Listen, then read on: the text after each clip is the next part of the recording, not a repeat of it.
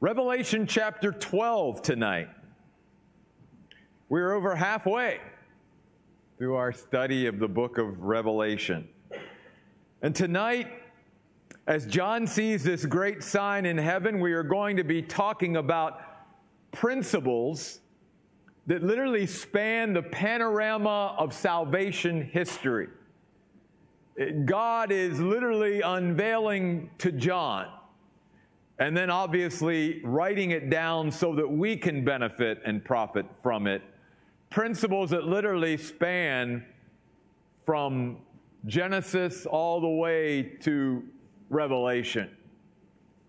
And so I'd like to share these with you tonight. The chapter divides very nicely into three sections, so we're sort of going to tackle it that way, but I'm going to I'm going to tackle the first section then the, actually the last section chronologically, and then end with the middle section. And I think you'll see why as we move through the passage tonight. So let's begin in chapter 12, verse 1. Then a great sign appeared in heaven. Now, as I said earlier, signs are given to grab our attention and for preparation. But signs emphasize also the deeds and details of future events that only the Lord could bring about in order that he is exalted in these things. So John sees a great sign that appears in heaven a woman clothed with the sun and with the moon under her feet, and on her head was a crown of 12 stars.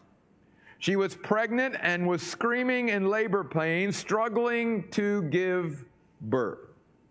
Stop there.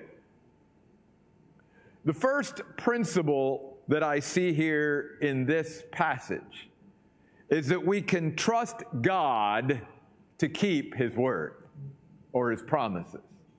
We sang about it. We can trust God to keep His word. Let me give you my perspective on what John is describing here. I believe that the woman he's describing is Israel, that the sun is Jacob, that the woman is Rachel, and that the 12 stars are the 12 leaders of the 12 tribes of Israel. In fact, this description is very similar to what the patriarch Joseph saw in his dream in Genesis 37. Now, there are other interpretations of this, but this is the one I have always landed on and felt comfortable with. And so I'm just sharing that with you tonight. You may have another interpretation of who the woman is, who the sun and moon and stars are, but the important thing is that God is being true to his word here. Why do I say that? Well, he talks in verse 2 about the woman uh, being pregnant and screaming in labor pains and struggling to give birth. All the way back when sin entered the world, God said to Moses, who wrote the first five books of the Bible, this phrase. He said, speaking to the serpent, after the serpent deceived Adam and Eve, I will put hostility between you and the woman, and between your offspring and her offspring. Her offspring will attack your head, and you will attack her offspring's heel. Genesis 3:15. In theological circles, this is known as the proto-evangelium which is simply a big word that means it's really the first mention of the gospel in the Bible. In fact, I will say this I will make a bold declaration to you tonight. I believe that everything that happens in the Bible after Genesis 3:15 has something to do with Genesis 3:15. Everything. Literally God is saying, I'm going to bring forth a redeemer to take care of this mess that's now happened because of the entrance of sin. And you as my archenemy, the one who's always opposing me, you're going to seek all your career as the devil to try to mess up what my plan is. You're going to try to prevent this child from being born and redeeming mankind. And there's always going to be this cosmic conflict between my children and your children. Well, isn't that exactly what the rest of the Bible is all about? That's why to me Genesis 3:15 may be one of the very key verses if not the key verse in all of the Bible. And so what we are reading even in Revelation chapter 12 is that God's true to his word. He is going to bring forth a redeemer, a Messiah that he promised, but God also said, Satan's not just going to sit back and let this happen without trying to destroy the line of the Messiah or cut the Messiah off before he can do what he needs to do in order to secure our redemption. So notice verse 3. Then another sign appeared in heaven a huge red dragon. Who is a huge red dragon? Go down to verse 9. The huge red dragon is the ancient serpent, the one called the devil and Satan. And we'll get back to that verse later in the message. Uh, this huge red dragon had seven heads and ten horns, and on his heads were seven diadem crowns. We're going to talk a little bit more about this in, a, in the coming weeks in Revelation, but one of the things that we have to understand as Christians in order to properly interpret the book of Revelation is Antichrist is both a power and influence that already exists in the world today, according to John. It is also going to be at one point in history a literal person who is the final world ruler. But it is also an embodiment of this political entity that's going to exist, that's going to sort of be run by the Antichrist, but also these nations are going to come together to form a confederacy that he's going to rule over and rule through the world. And I believe that's what's being described here. The, the other sort of sub rulers and, and nations that are going to be part of his end time kingdom. Notice in verse 4 the dragon's tail swept away a third of the stars in heaven and hurled them to the earth. I believe this is speaking about when Lucifer fell, he took a third of the angels with him in their fall. Then the dragon stood before the woman, Israel, who was about to give birth, so that he might devour her child as soon as it was born. Now, I think we all then understand oh, that was probably Herod, right? That Herod had all the male children killed because he was going to feel threatened by this other king of the Jews. And that Satan was behind all that. But if you go back, we realize that that wasn't the first time Satan tried to corrupt the line of the Messiah or cut off the Messiah. All the way through the Old Testament, there were many times where uh, Satan was trying to cut off the line. Saul even trying to kill David. Cain even killing his brother Abel, going back that far even the sons of God having relations with the women of earth and this race of Nephilim being born was a way for Satan to try to corrupt the messianic line so that the Redeemer couldn't come. This again was all laid out and foretold by God in Genesis 3:15 that there would be this constant conflict where Satan would try to do everything he could to either kill the Messiah before he could do what he was sent here to do or corrupt the line to where Messiah could not come in the first place. But notice verse 5. We not only can trust God to keep his word or keep his promises, verse 5 also reminds us of this principle we can trust God to honor his son. Even when Jesus was being baptized, they heard a voice from heaven saying, This is my beloved Son in whom I am well pleased. Listen to him. And here, the woman gave birth to a son. Satan could not do what he wanted to do. It was a male child. And notice now, again, the panorama here. We go from him being born to all the way to the end to he's going to rule over the nations, which hasn't happened yet. But again, it's said in such a way that it is sure to happen because God said it, and therefore there's nothing that can stop it. He is the unstoppable God. And therefore, everything that he says is going to happen is inevitably going to happen because there's no one greater, more powerful than him to be able to stop him, including his archenemy, our archenemy, Satan himself. By the way, the word rule here is an interesting word. It means literally to shepherd. So I want you to keep your finger there when it says he's going to shepherd over all the nations and go back with me to Matthew's Gospel, chapter 2, and verse 6.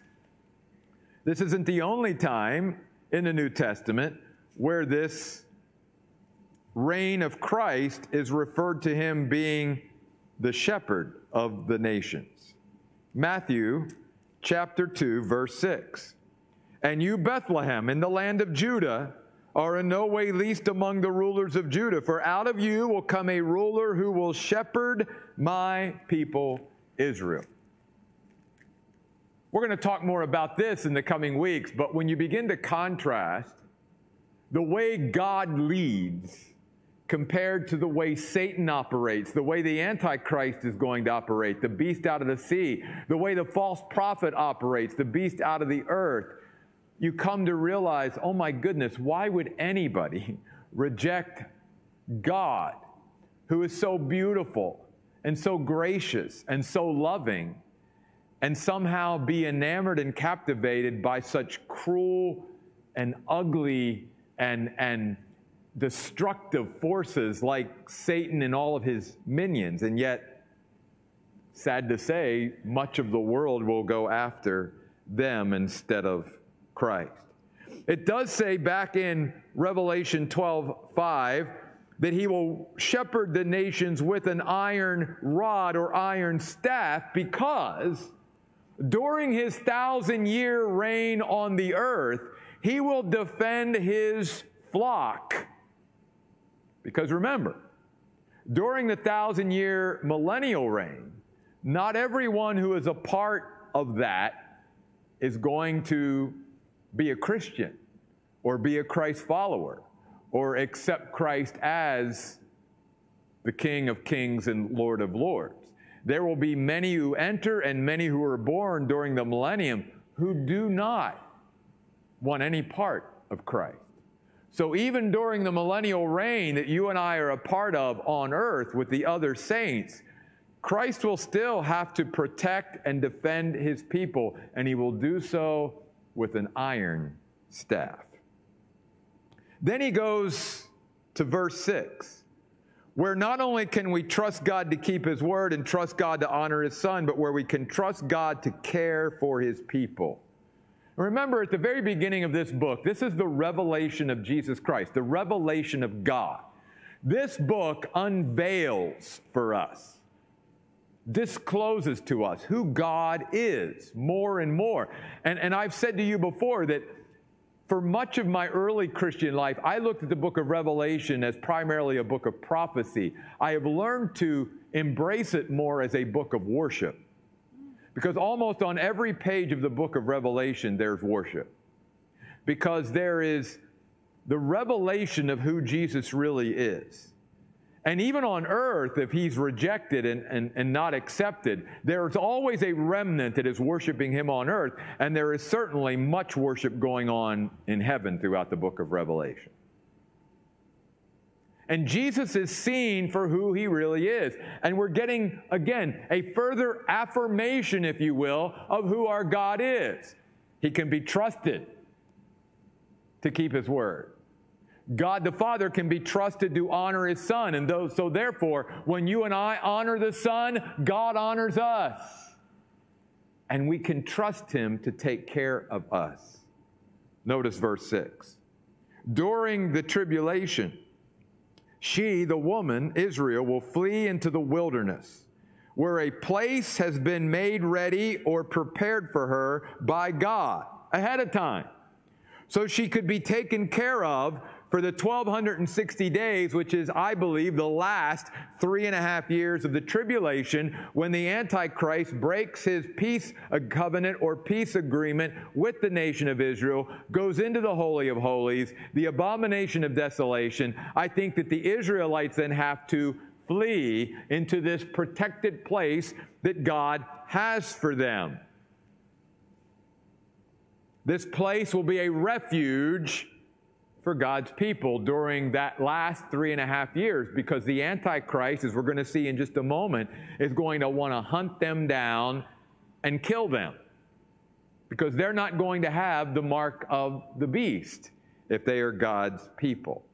And this verse reminds me of a couple things. One, if you go back up to the fact that God is ahead of time preparing this place somewhere in the wilderness of Judea where the Antichrist and his forces during the tribulation period will not be able to find him. And I just couldn't help but think about John 14, where ahead of time, what does Jesus say to his followers? Don't let your heart be troubled. You believe in God, believe also in me. In my Father's house are many mansions. If it were not so, I would have told you. I go to prepare a place for you ahead of time from you being there.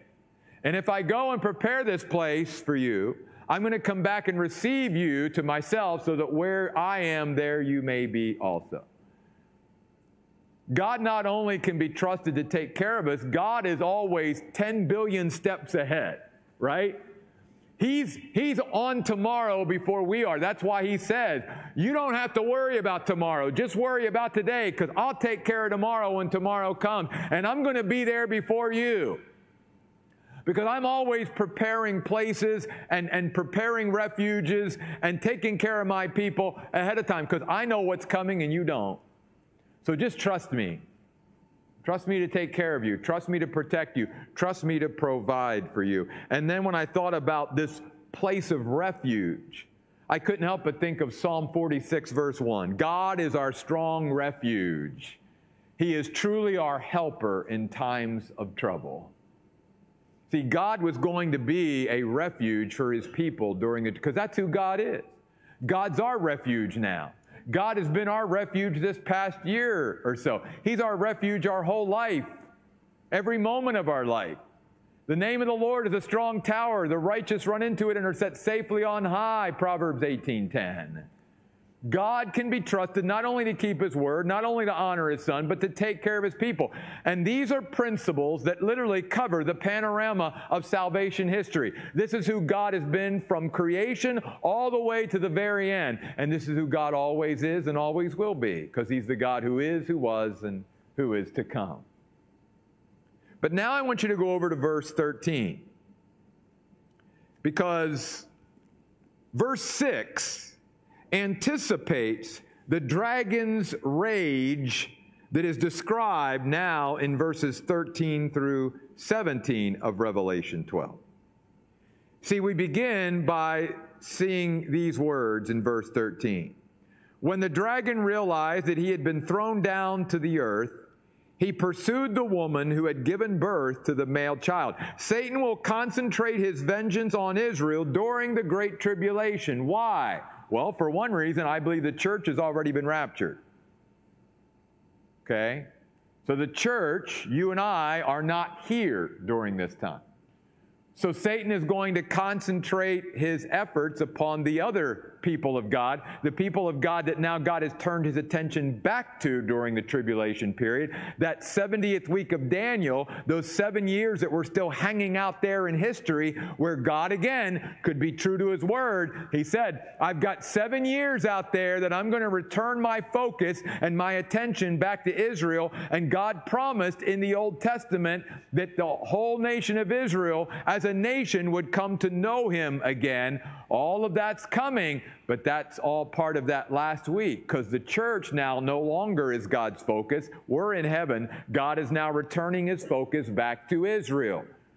Satan has always hated Israel because they were the apple of God's eye. They are God's people, if you will, just how God hates Christians today for the same thing. So notice this principle Satan seeks the destruction of God's people. And that has been true based on Genesis 3:15 ever since then. Satan has always, wh- whoever sides with God becomes an enemy of the devil. You see. Now, again, greater is he who is in us than he who is in the world. The Bible tells us to resist the devil and he will flee from us because we have the Holy Spirit of God living in us and we have a greater power through Christ than any power that Satan can throw at us but we still need to respect our enemy and know, as I said a couple weeks ago, that if he had his way, you'd be dead. I'd be dead.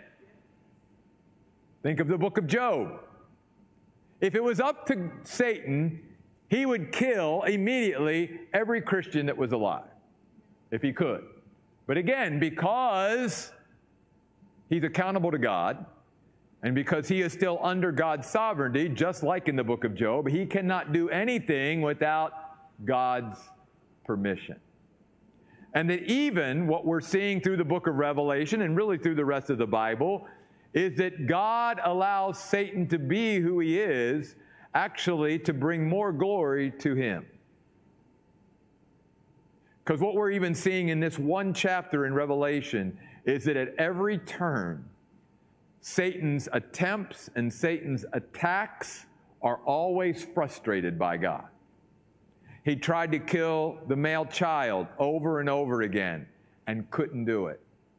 He tried to prevent Christ from going to the cross, couldn't do it. Tried to tempt Christ for 40 days in the wilderness, and Christ was triumphant. He would not succumb to Satan's temptations. Throughout history, Satan has always tried to get one step ahead of God, and he doesn't even come close. At every turn, he is frustrated. So now notice verse 14 Israel will receive divine assistance throughout this three and a half years. So the next principle, then, after Satan seeks the destruction of God's people, is God delivers those who are his. The Lord knows how to deliver the godly out of their trials and to reserve the unrighteous to judgment. 2 Peter chapter 2 verse 10. And listen, deliverance doesn't necessarily mean physical deliverance. There will be many of God's people who will be martyred and give up their lives, but they're still delivered because ultimately they overcome. Because Paul does say, right? To live as Christ and to die as a Christian is what? Gain. We don't lose anything if we give up our life for Christ on earth compared to what we're going to gain in heaven for all of eternity. In fact, Paul says in Romans 8:18, I reckon, I consider, I count that the sufferings of this world can't even be compared to the glory that you and I will receive one day when we get there. So, the woman was given two wings of a giant eagle so that she could fly out into the wilderness to take to this place God prepared for her, which we've referenced, where she is taken care of. And I believe from studying this that Israel is taken care of here during these last three and a half years in this remote region, wherever God has it prepared in a miraculous way, just like he did the Israelites when they left Egypt. They're, they're so far out in what we call the boonies that I believe that God may even miraculously either send food to them or you know do the manna thing again or something similar to that because they're not going to be near any kind of store or place just to go and get food He's going to tuck them away, and I think He's going to miraculously take care of them as only God can do. We've seen that over and over again in the Bible, whether again it's the children of Israel in the wilderness, whether it's Elijah and the widow of Zarephath and how God supplied their need, how it was Hagar out in the wilderness, and God was the only one that saw her, but He saw her. God knows how to take care of us, even if He has to do a miracle to do it. And that's why we can trust Him, because God's the only one that could do that and take care of us. Notice, she is taken care of away from the presence of the serpent for again a time, times, and half a time, three and a half years. Then the serpent spouted water like a river out of his mouth after the woman in an attempt to sweep her away by a flood. But the earth came to her rescue, and who controlled that? The Lord. The ground opened up and swallowed the river that the dragon had spewed from his mouth. So again, notice the dragon became enraged at the woman and went away to make war on the rest of her children, those who keep God's commandments and hold to the testimony about Jesus. And the end of chapter 12 ends with simply the dragon sort of musing, standing on the sand of the seashore. And we'll pick it up there next week as we enter into chapter 13. But again, notice every attempt and attack by Satan is frustrated by God. Every time he tries to destroy Israel in mass or in whole, he can't do it. God always rescues, God always delivers, God always saves. Going back to even the Exodus story, here comes Pharaoh and his army. There's the Red Sea. They're cooked, right? There's no way out. Oh, no, not with God.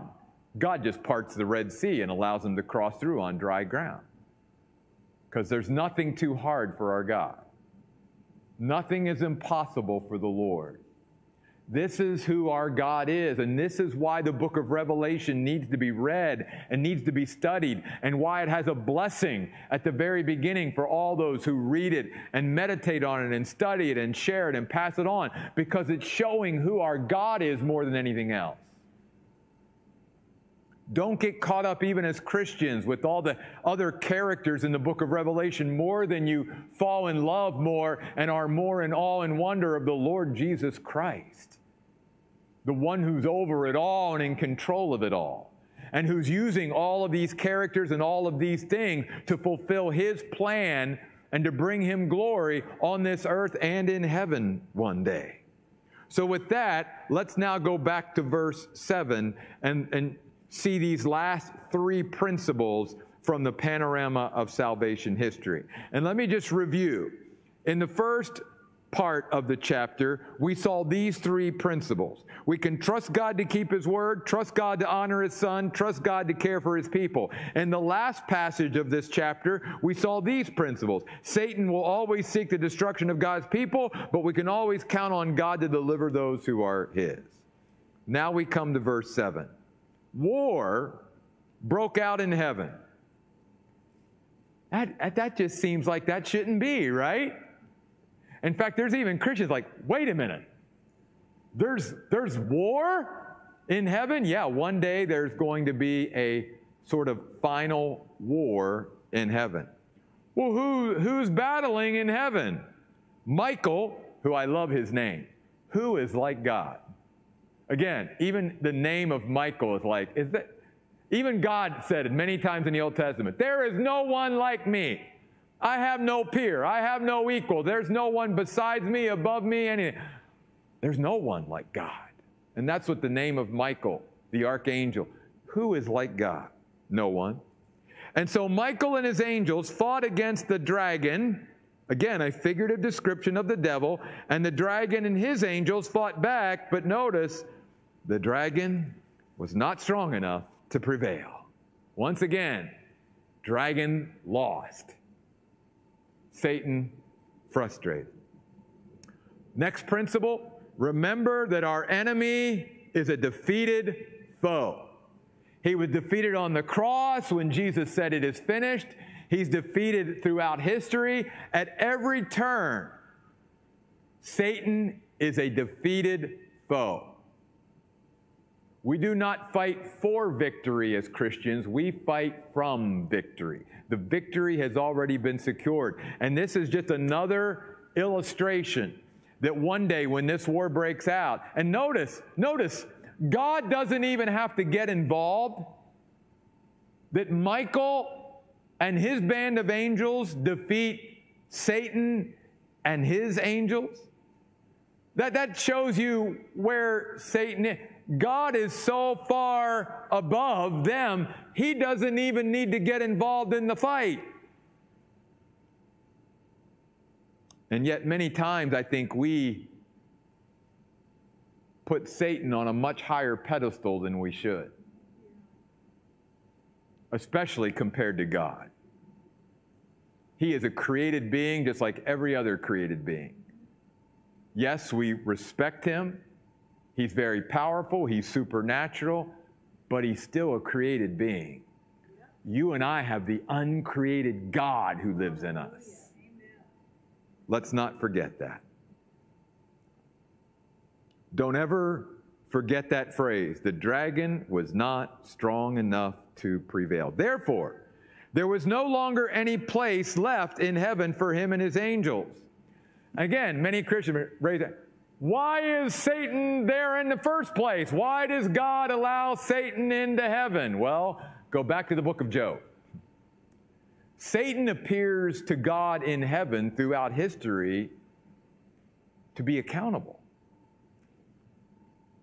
See, Satan, like all the other demonic beings, have to report to God. They are accountable to him. Therefore, he has an audience with them at times. But now, no longer. Satan is once and for all, with all of his minions, kicked out of heaven, no opportunity left for them once and for all. So notice verse 9. That huge dragon, the ancient serpent, the one called the devil and Satan, who deceives the whole world, was thrown down, by the way, with force to the earth. He was slammed down to the earth. And then you pick it up in verse 13. He doesn't like it.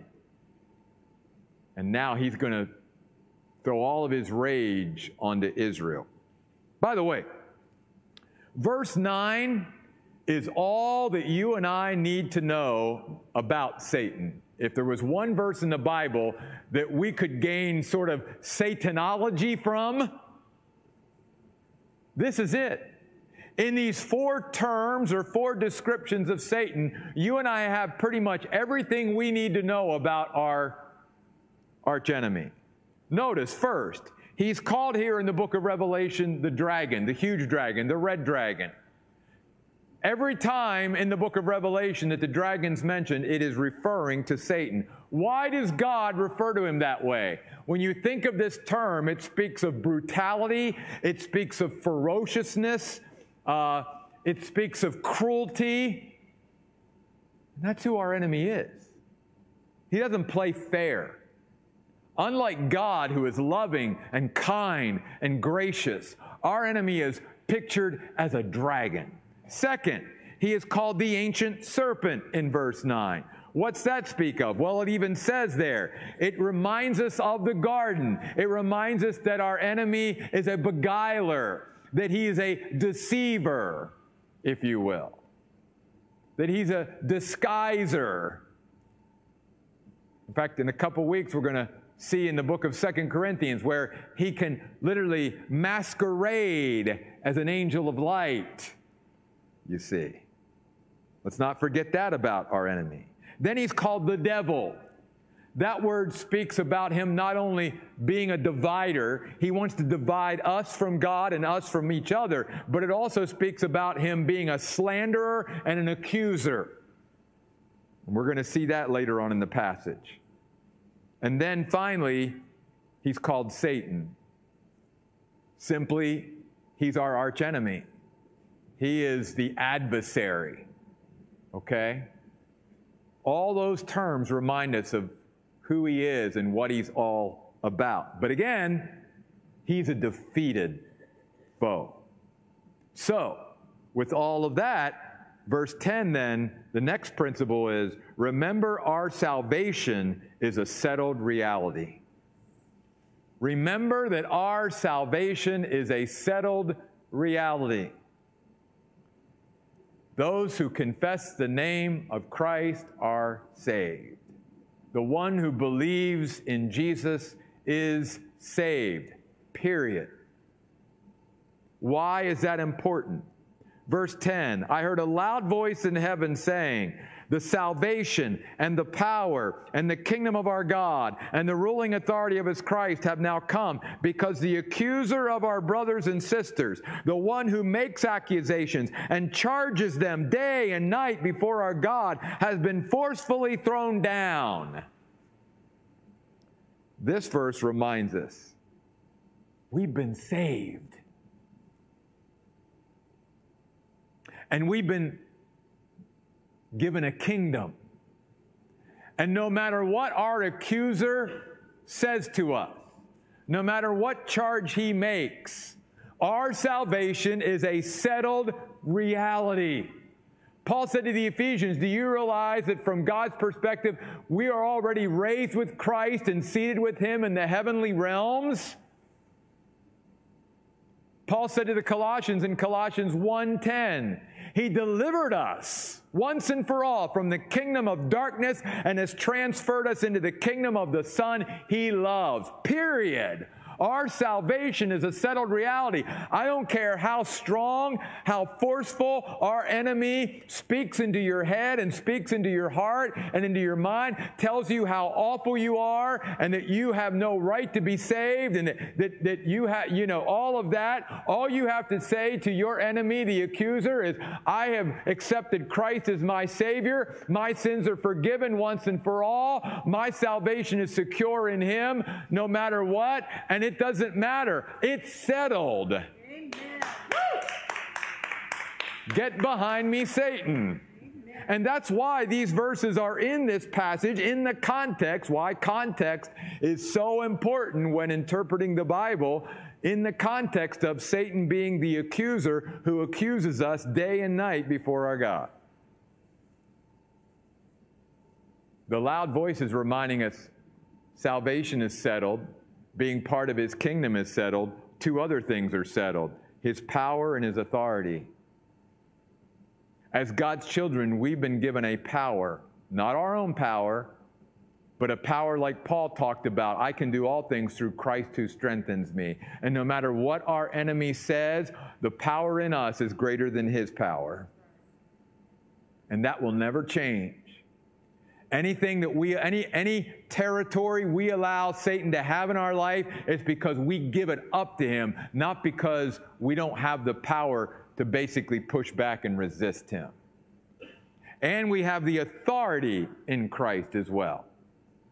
Even the Great Commission, even the early chapters of Acts, they were given great authority by God to go into all the world and make disciples. And that same authority has been given to you and I. It's settled. We need to take that power and take that authority and live in what God has given to us. We are His children. We are the princes and princesses of God. And that is a settled reality that no matter what Satan accuses us of, no matter what he charges us of, what he slanders us with, we are still the children of God and always will be. So that leads me to my last point, and what a great way to end. The last principle, verse 11. Remember, our victory is through Christ and our personal faith in Him. Remember, our victory is through Christ and our personal faith in Him. They overcame Him, the one who accuses us day and night before our God. They were victorious, they conquered, they prevailed by the blood of the Lamb. First, the only way we're victorious is through the sacrifice of our Lord Jesus Christ. As Peter says, we were not redeemed with corruptible things like silver and gold from our vain manner of life, but with the precious blood of Jesus Christ, a lamb without spot and without blemish. And there is power in the blood of Jesus. But notice, even though I believe that the sacrifice of Christ could have saved every person who ever lived if they wanted to be saved, God so loved the world that he gave his one and only Son. That only those who put their personal faith in him achieve victory. That's why it's not just they overcame him by the blood of the Lamb, but they overcame him by the blood of the Lamb and by the word of their personal testimony. You and I have to put our faith in Jesus Christ. Then we are victorious. Yes, all that Christ did, it will secure the victory as long as we trust in it. Listen to these verses out of 1 John. 1 John 5 4, because everyone who has been fathered by God conquers the world. This is the conquering power that has conquered the world, our faith. Now, who is the person who has conquered the world except the one who believes that Jesus is the Son of God? 1 John 5 4, 5, and 6.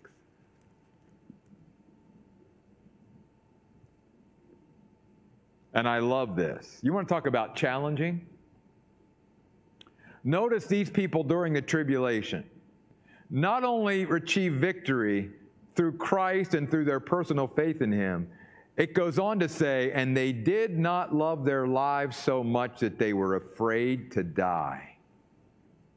Whew. Boy, there's a lot of Christians today.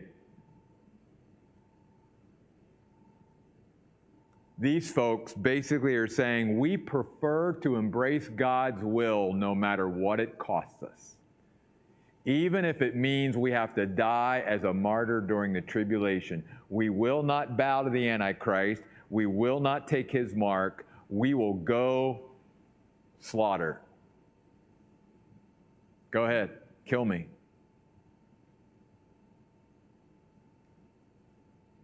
No wonder then, verse 12 says, Therefore, you heavens, rejoice. Celebrate and all who reside in them. But woe to the earth and to the sea, because the devil's coming down to you and he's filled with terrible anger. He's in a state, he's in a mood because he knows that he only has a little time. Whew. Now, Satan, obviously, not God at all, but even Satan understands the signs of the times and he understands even today that he doesn't have as much time as he used to. And he's going to really understand at this time in history, he has very, very little time left. And so he's going to just, he's not going to hold back at all. He's going to throw it all in those last three and a half years of the tribulation. But here's what I want to leave us with tonight Satan knows his time is short even now. And he is very much at work in our world today. So that means you and I, if our enemy knows the time, that means we as God's children need to know the time too. So leave Revelation, and I want to end with this. If you go with me to Romans chapter 13, I just thought this would be a great passage to end with tonight. Romans chapter 13 verses 11 through 14.